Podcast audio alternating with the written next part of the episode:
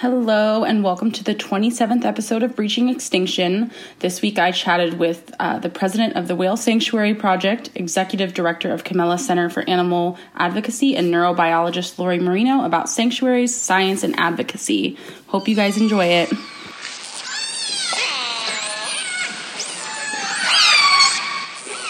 Thank you so much for taking the time to chat with me finally. After oh, my pleasure. All, so I'll go ahead and just start with the first question.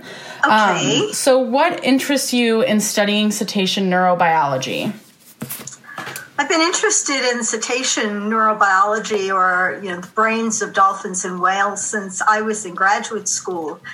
And although I've always been interested in, in brains and what it's like to be a member of another species, I specifically got interested in dolphins and whales when I was looking through a book in graduate school and came upon a photograph of a dolphin brain. And I was hooked. I thought, wow, that's a big, complex brain, has very different features from the human brain. And, and yeah, I, I could definitely get into studying this. So that's how I got started. Excellent. Um, so tell us a little bit more about how the cetacean brain compares to the human brain. The cetacean brain and the human brain are similar in some respects in that they are large, very large for the body size. Uh, they're very complex. They are mammalian, they are both mammalian brains, so they have a lot of features in common, but they're very different in terms of what their cutting edge features are. So, you know, in the past 55 million years, dolphins and whales have evolved in a very different direction than their ancestors. Um, and that's led them to have a very unusual, unique uh, brain. Uh, they have a brain that has some areas that are very, very large compared with humans, like the, the auditory areas. Some parts of it are, are you know, uh, actually not there at all, like the smell. Uh, they've lost the sense of smell. And then, just generally, if you look at the pattern of convolutions on the surface of the brain, they're very, very different in primates and in cetaceans. And that means that their brains have been on a really different evolutionary trajectory from ours for a very long time. Wow, that's really awesome. So I would assume that the you know the lack of area with smell and the large auditory areas are just because they don't necessarily need smell and that auditory component is more important.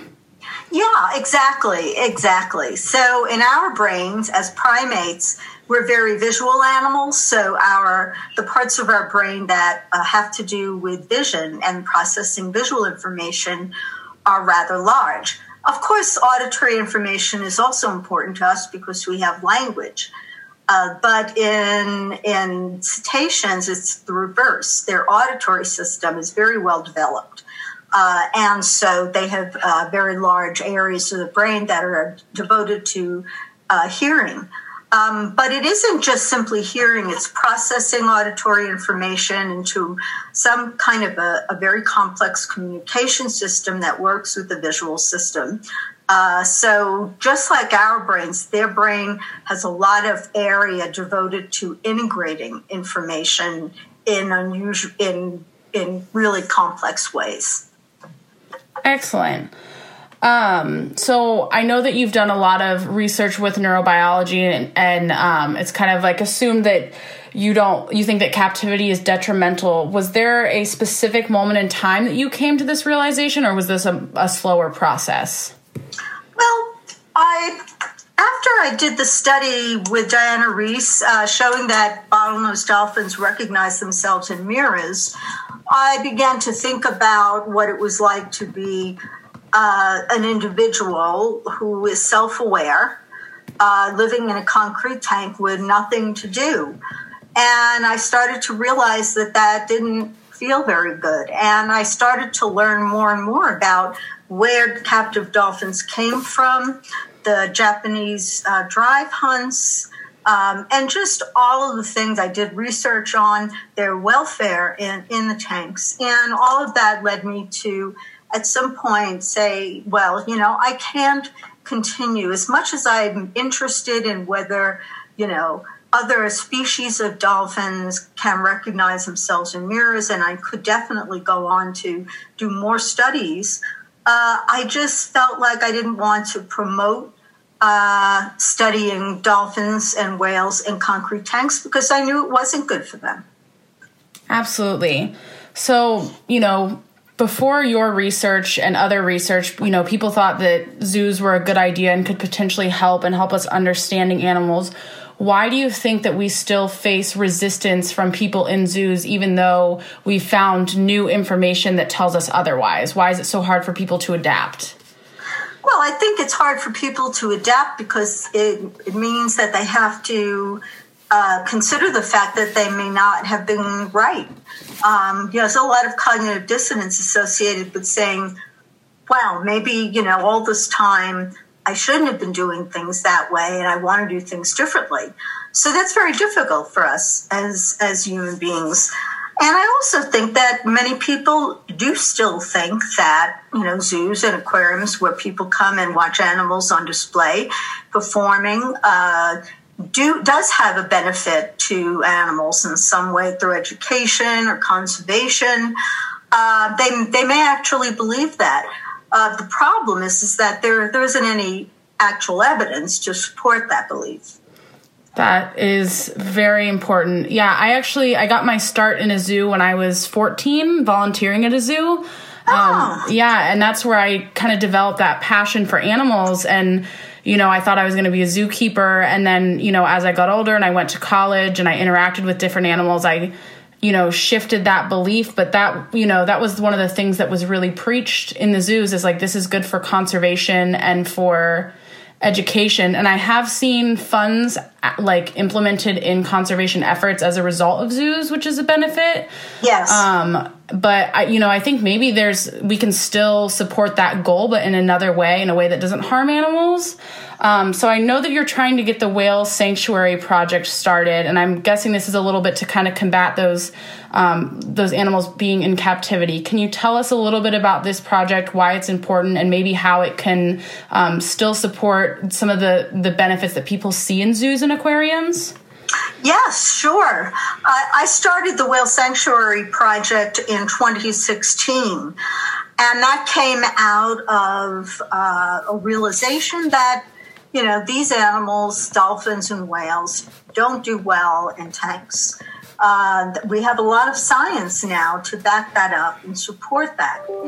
And so um, I started to think about, you know, what would be a solution to this obvious problem. And we can't just, you know, take dolphins and whales who are living in tanks, born in cat tanks, and even if we wanted to dump them back in the ocean because they wouldn't know how to survive. And so I took uh, I took a tip from the rest of uh, the the animal protection world, and I saw that there were sanctuaries for elephants and tigers and you know all kinds of animals that were very successful, and I, there were none for dolphins and whales. So I st- I decided to start one, and that was the beginning of the Whale Sanctuary Project, and uh, we are now uh, four years later, uh, we've chosen a site in Nova Scotia and we are ready to begin the phase of uh, collecting data and permitting as well as design. That's amazing. Um, yeah, that was going to be my next question. Where are you guys going to put it? Um, but how did you guys come to choose that location? We came to choose the location, which is Port Hilford on the eastern shore of Nova Scotia, after two and a half years of a lot of work looking for uh, coves and bays that have the right characteristics for housing beluga whales and and uh, orcas.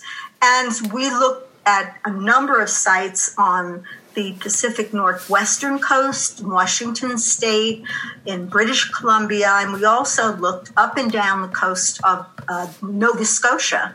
And we happened to find uh, a site that was uh, adjacent to a wonderful community called Sherbrooke. And that community, uh, when they heard what we were doing, they actually su- suggested Port Hilford for, to us. And when we saw it, we were very interested. And now we are hoping to get a permit to continue to to build the first sanctuary there in North America for captive beluga whales and orcas. Excellent. So the species that you're working on putting in there are just belugas and orcas, and are they the ones that are already in captive facilities? Are you just trying to kind of transport them into the sanctuary? Well, they uh, the reason that uh, we chose belugas and orcas is because those two that those two species uh, actually have the worst welfare in marine parks and aquariums, um, and um, there's also other efforts uh, elsewhere um, where they're they're looking for sanctuaries for bottlenose dolphins, which is the other species that's really you know common in in in marine parks. So with beluga whales and orcas, uh, we felt that it was a really important. Uh, they were two species that we really had to pay attention to uh, because they really were suffering the most in the tanks. Uh, we also got a lot of our motivation from Blackfish and a lot of the the buzz and the public uh, sentiment around how orcas uh, do in, in concrete tanks. So that's that's those are the two species we decided upon. Yes. Excellent. So, kind of your mission is to create a better welfare for animals that are already in captivity. Is that my yes, understanding? Excellent. Exactly. Our mission is to create a permanent sanctuary in the ocean for captive belugas and orcas. And those sanctuary residents would come from uh, marine parks and uh, where we, we can uh, provide for them uh, an environment that is much, much closer to a natural environment. They'll be in the ocean, they'll be able to play with creatures in the ocean, they'll feel the tides, they'll have hundreds of uh, they'll have about 300 times more space than the largest tank available in the world, more depth to dive. So they'll have a lot more of what they need to thrive. Excellent. Um, so I know there's you know a lot of different facilities out there. Like Clearwater Marine Aquarium is one that does like rescue, rehab, and release. Um, yes. Will you be able to release any of these animals, or have they been in captivity too long? They've been in captivity too long. We don't have any plans to release them. Okay. Uh, so, so we're building a sanctuary where it will be their permanent home and we will take care of them. We'll feed them. Uh, we will look after them uh, in in uh, this in a netted off area. Um, it's not a sea pen. It's something much of orders of magnitude greater than that. Um, it's a what I call a little piece of the ocean. Um, and it, it, at least gets them closer to, to what they need. Um, but they can't be released. Uh, they just don't have survival skills. They don't know that live fish are food. They don't have social groups in the wild, with the exception of maybe one or two. So that would really be uh, much too risky. Yes. Yeah, that definitely makes sense. Um, so Tokitae, also known as Lolita, who's currently at the Miami Seaquarium, is there are there any plans for her to potentially come, or are you guys trying to include her in these plans? Well, um, there is a lot of interest, and, and there has been a lot of interest in her over the years, and we we've been working with uh, First Nations tribes, the Lummi tribe, and a lot of people in that area. Um, and if it turns out that Tokitae is a candidate for transfer to a sanctuary, we'll work with the groups in the San Juan Islands to create a sanctuary for her. So um, I think it's really important that she goes back to her natal waters. Um, and we have a couple of sites there that probably would work well for her.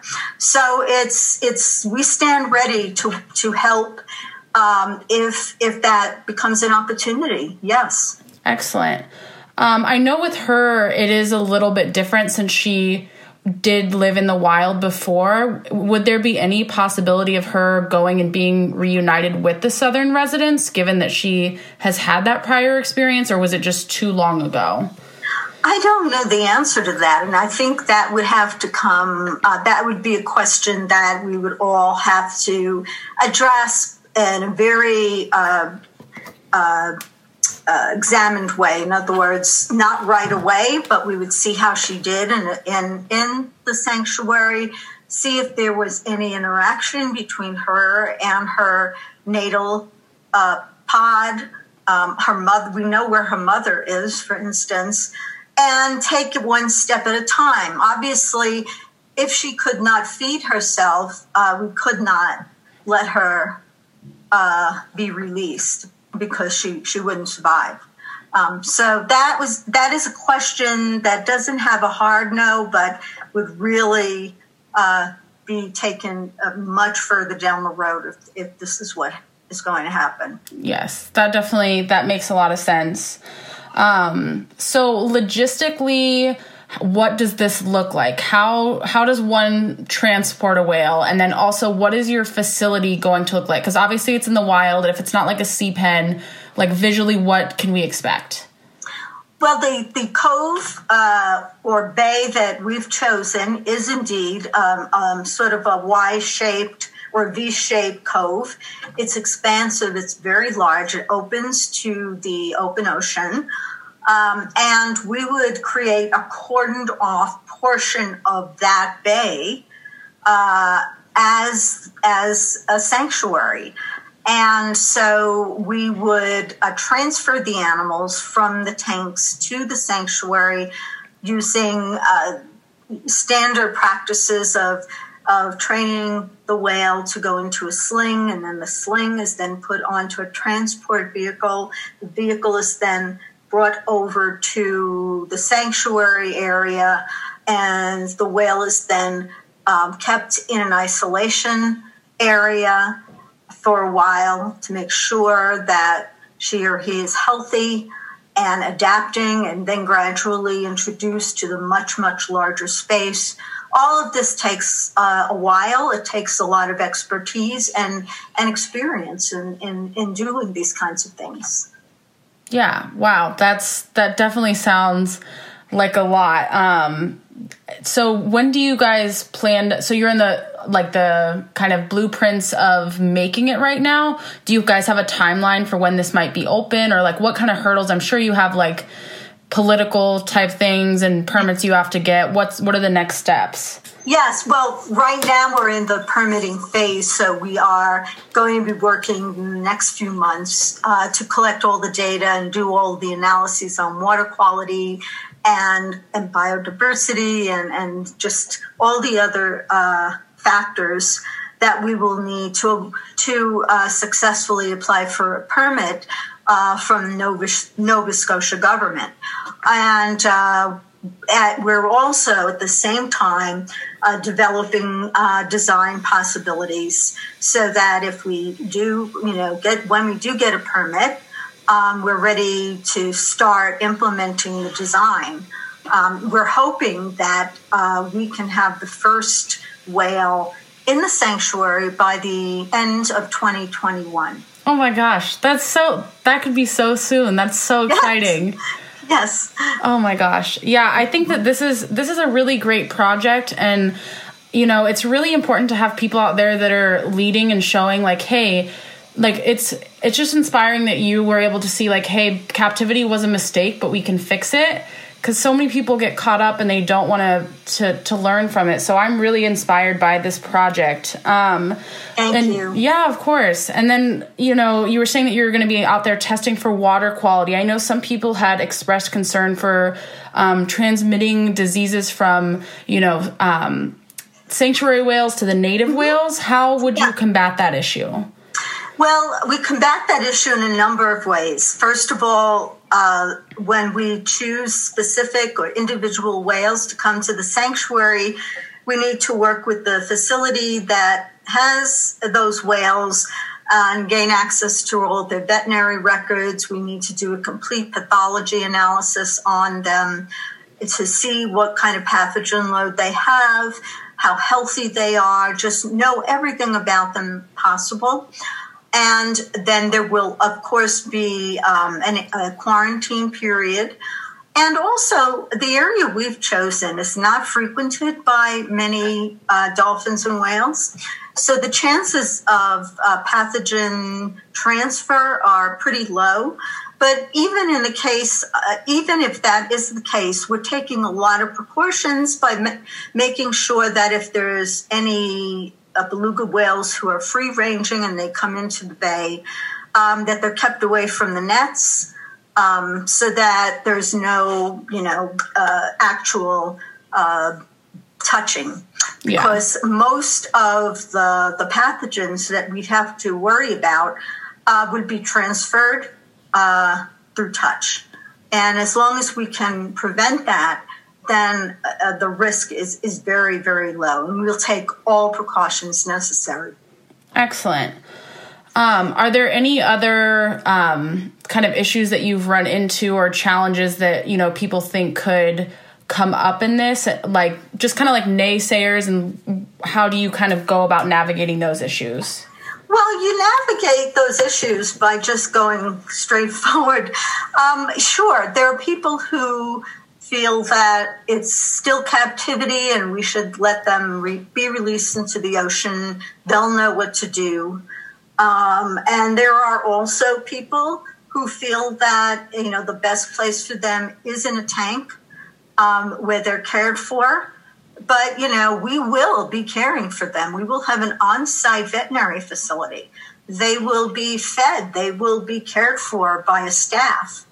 Um, so, but they will also be in um, in the ocean, and so we are combining the best of both worlds. So, sure, there are a lot of naysayers, but there are a lot more people who re- recognize that this is really the way to go. Mm-hmm. Um, this is the, the way of the future. If we can get these animals out of tanks, we need to provide some place for them to live out their lives. Mm-hmm. And I think this is the answer. Yeah, absolutely. And then hopefully, you know, we can do that and then eventually shut down all these facilities and not have a need for sanctuaries because they'll have lived their lives out.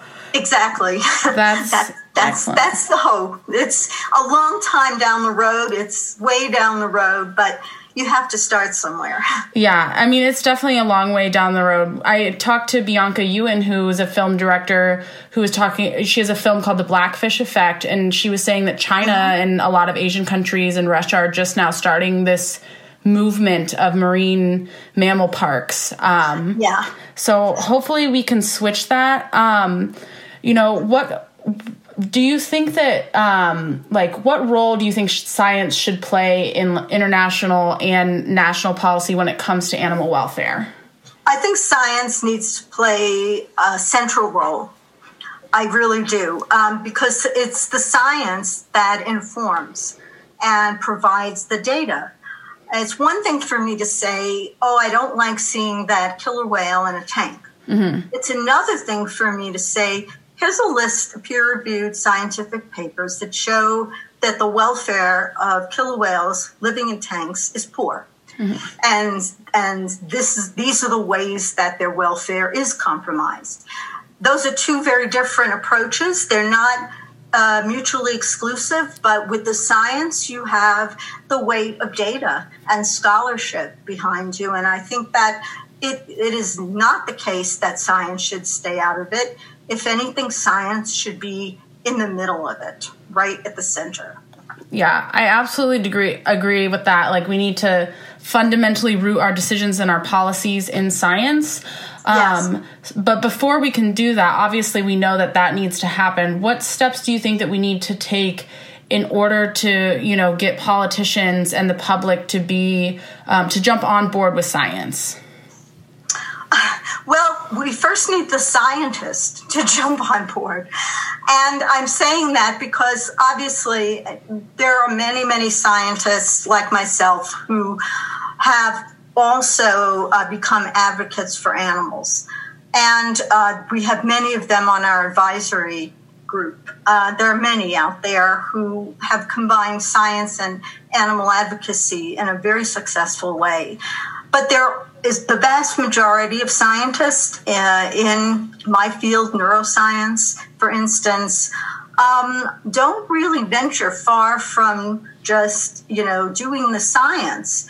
Um, they don't really venture into advocacy, and I think that's a shame. I think that's a problem, and I think that it, it's important for young students uh, coming up to know that they can be scientists and advocates as well, and uh, that they should, you know, fight to be those scientist advocates because that's the really that's the strongest position for anyone to be in is to be the scholar, the be the advocate who is also the scholar. Um, and that's a very powerful uh, position, and that's what I hope to see more of uh, in generations coming up. I 100% agree with you. And I'm, you know, it's very reassuring to hear you say that because, you know, I, like I'm still in the processes, uh, the process of coming into my career and I have a strong passion for research. And I have wondered with doing this podcast and calling out politicians and, you know, trying to do what's right for these animals, if that's going to jeopardize like my development as a scholar or my potential security in a job like that, just because I think in science that's not the cultural norm. Like you're totally right. People don't um, stray outside of that. But you know i'm glad to hear you you know think that that's important and i totally agree with you because you know what's the point of doing all this science if the animals you know if there are no animals to to understand um, well, exactly, and I, I, I think you should just stay, stay with it, and stay focused on that, and don't let anyone tell you that you can't be a scientist and an advocate because that is something that some people will tell you because that's convenient, but it's not the truth. And, and that's important for, for you to know. Uh, and, and, you know, there, you know, the, the idea that, you know, scientific findings uh, don't have any implications for how we treat other animals is is just not the case. I mean, any scientific findings in any area have implications uh, when you go on the ground with them. Uh, otherwise, they're just you know they're a study in a journal. Um, but in the real world, uh, they have real implications. They absolutely do. And science, you know, it's so important for people to to be literate in science um, and we need to you know create more yes. opportunities for that because you know the public is not to blame for why they don't necessarily as a whole back science just because the public school system doesn't allow for that you need a higher you know degree in order to achieve that um, but we definitely need to work to make that more accessible and i think that's part of of this journey of saving the animals is getting everybody on page and having them understand the importance of science uh, right, right. And that science isn't uh, dispassionate or cold or cruel.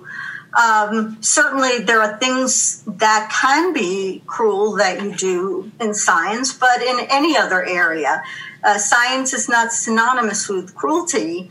Um, science is simply a way of knowing things, a methodology. And, and so people need to know that science is not the enemy.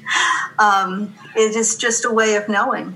No, it's it's definitely not. It's you know, science is exciting and I like I think people yeah. get intimidated by it, but it's so fun to to try to solve real world puzzles and you know science is the best way to do that because there's concrete evidence. Exactly. Um, exactly. Yeah. So yes. using science um, and you know policy and whatnot. This podcast you know really focuses on the southern resident killer whales.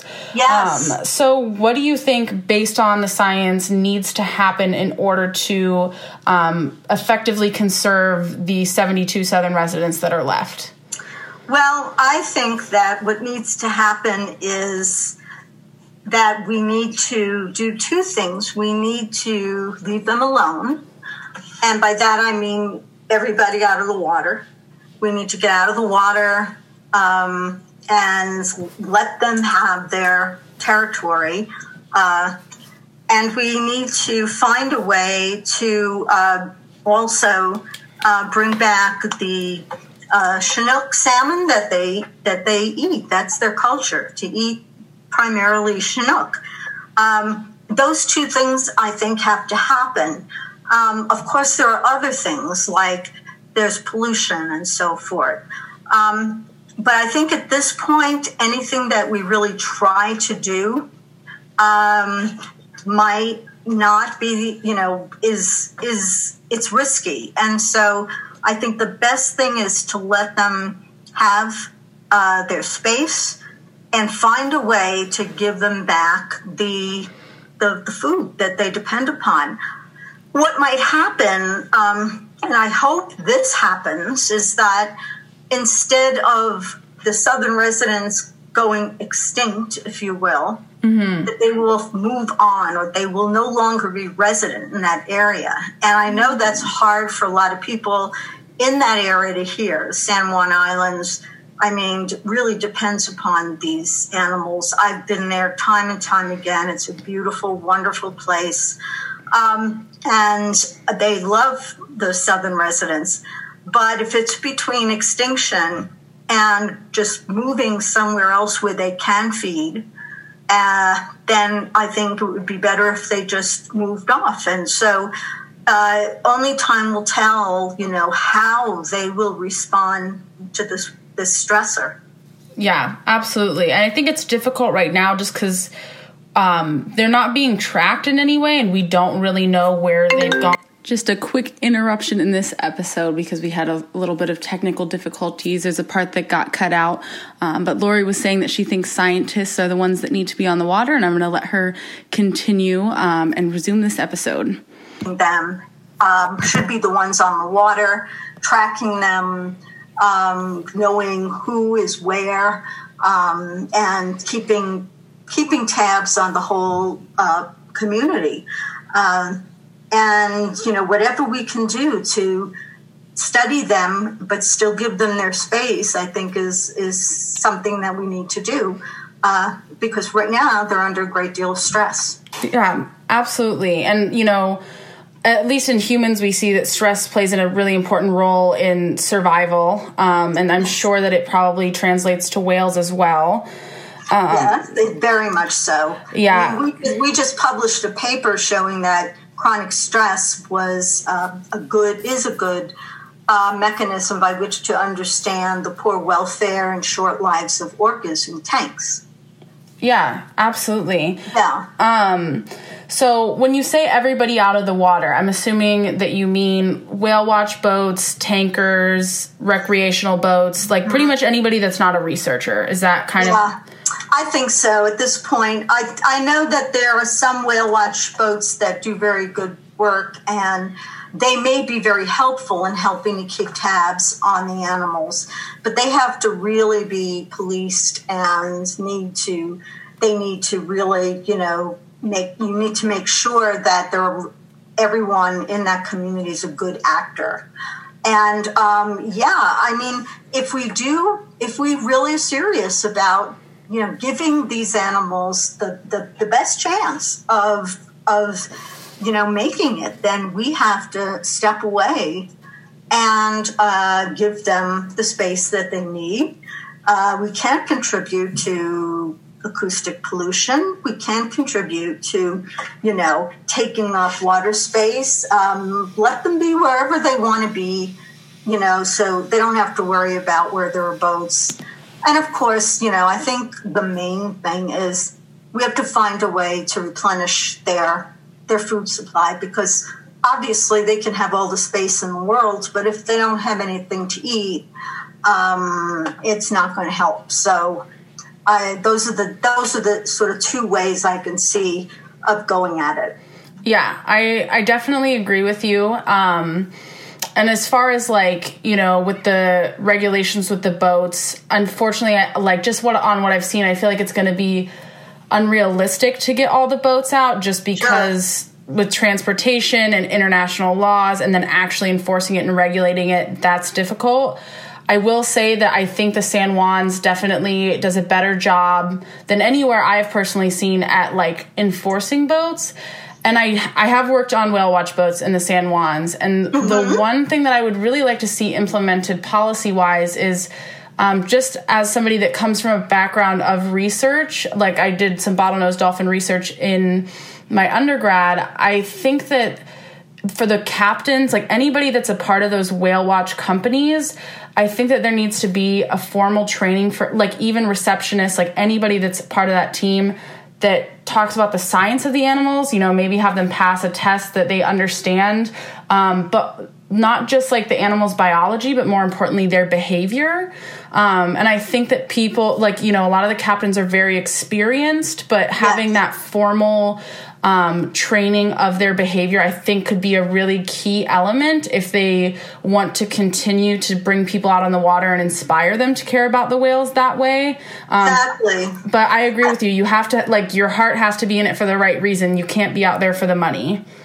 I think that, you know, whale watching has a, a contributing role to play if what you say all that happens. I mean, I know people who run whale watching operations in the San Juans who contribute quite a bit to the science. They do citizen science, and they there are tracking apps that that are shared where you know you know data are downloaded uh, into databases, and scientists use those data to determine who's where and help track the population. So, yeah, I think I think all of that can be done, and we have to just make sure that you know it's it stays highly controlled.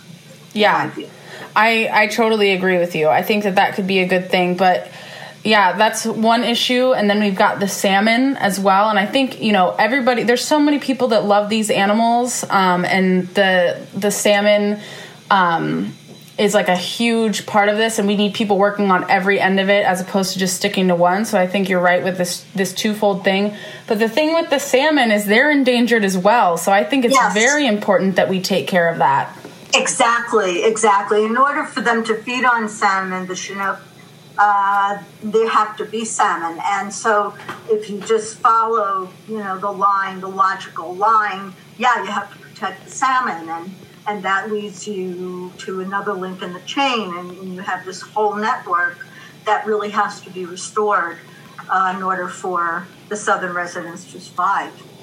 Absolutely. Um, so do you think that uh, essentially we need to get the dams down, or do you see other avenues for um, recovering the salmon population? I think we should use all avenues, quite frankly. Um, I think that at this point, even if we were to take the dams down, um, it will take some time for that to have a positive impact. But yeah, I think we should put, bring the dams down. I mean, I think that anything we can do to uh, move in the direction of providing more uh, fish for the southern residents, we should do. Um, no one, you know, we won't know which move is the right one until we look back at it. But certainly, we can't, we cannot afford to not do it all, um, simply because they really are in dire circumstance and um, nobody really knows what. There's no magic um, potion here. We have to do it all. Yeah, I agree with you. And you know, we gotta, we need all hands on deck. Like you know, this exactly. sanctuary is is an important part of it, and there's so many other keys. As as long as people just focus on whatever their focus is. Yes. I think that that's that that's how we end up being successful. We work as a team, and everybody do their part. Um, but yeah, I'm hopeful that we're we're able to do this, and we've got to prioritize the Chinook as well because those are also remarkable animals that are worthy of saving. Um, Absolutely, on their own, on their own merits. Yes.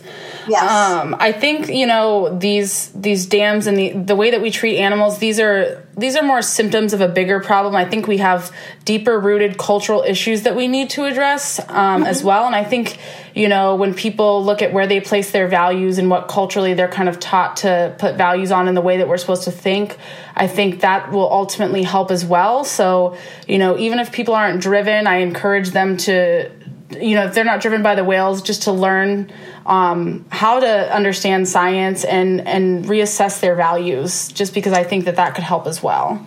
Exactly exactly. And just stay informed and you know every little bit helps.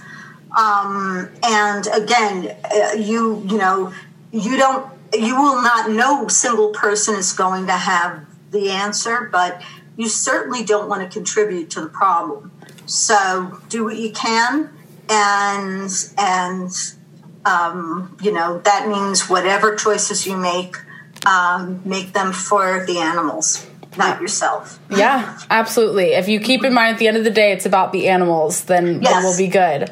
Um, the one question that I always ask people at the end is, "What have you learned from the whales? What can they teach us?" Well, I just think that they can teach us how to live. I mean, I think it's pretty obvious that they know how to live, and our species is having a hard time with that.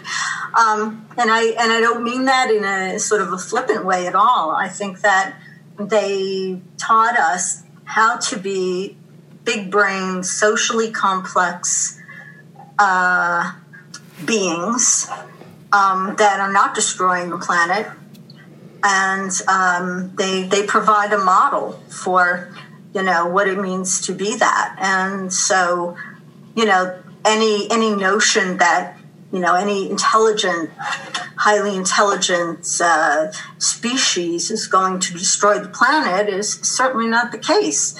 Um, because we have lots of them on the planet and they're fine. The problem is our species and it's very unique characteristics or specific characteristics. So I've just learned, you know, what dignity is. I've learned, you know, uh, the importance of family um, and just uh, the the fact that you know the, we are not the only species with culture, uh, and we're not the only species who care about each other and our children. Um, and, and, we really are not alone in that way. So, um, you know, it, they are a model for, for how to live on this planet, one that we should we should um, really look up to. Yeah, absolutely. I 100% agree with you. I I did think of one final question. Um, so like that's not related to that necessarily but yeah i definitely agree. And and if we look to them i think that that's how we create a better world. And you know it's not good to be self-destructive. Um, as far as the last question that's a little bit off topic um, so a lot of there's like you know a lot of people and psychologists connect um, breath and consciousness. Do you think that it's possible that the whales are more conscious because of the way that they breathe um, I don't think that consciousness has a lot to do with breath or breathing per se. I know that they're voluntary breathers, so okay. that means that they um, they have to be mindful of every breath they take, uh, being fully aquatic animals, and if they are anesthetized, anesthetized for some mm-hmm. reason, um, they they risk being drowned because they just you know, and that's why they have human, uh, unihemispheric sleep. So mm-hmm. that one side of the brain is always conscious or alert or awake. Um, so I don't think that because of their breathing they are more conscious. Okay. I think I happen to see all animals with brains as conscious and aware. Um, and what I don't take for granted is the fact that there's something about humans that makes us the most aware uh, or most conscious beings, whatever consciousness means. There's mm-hmm. really nothing to say that um, there are elements and dimensions of consciousness uh, that are that we don't understand because we're primates and mm-hmm. they're whales and that's not to say that there's anything magical or supernatural going on but um, you know, we're not the pinnacle of anything. So who knows? Yeah, absolutely. Yeah, I agree I, with you. I think they're they're they're probably a lot more situationally aware than we are, mm-hmm. um, simply because um, they have to be in the kind of environment they live in. Mm-hmm. That definitely makes sense. Yeah. Um, do you have any final thoughts or anything that you want to share with people that you think is important? Well, I think it's important to combine science and, and advocacy. I think that's a very important, powerful way going forward to protect animals. And also, uh, anyone out there who's uh, someone who's considering a science career uh, but also wants to do advocacy, don't let anyone tell you you can't do both uh, because that's not that's not the case.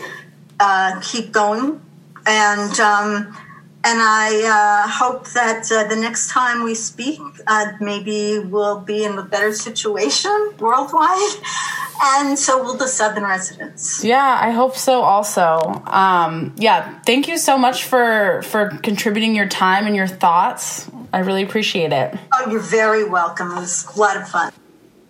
Thanks for listening. If you guys are interested in learning more about Lori's work or supporting any of her projects, please visit whalesanctuaryproject.org and kimmela.org. I'll be sure to place the links in the episode bio. Thanks for joining us. Bye.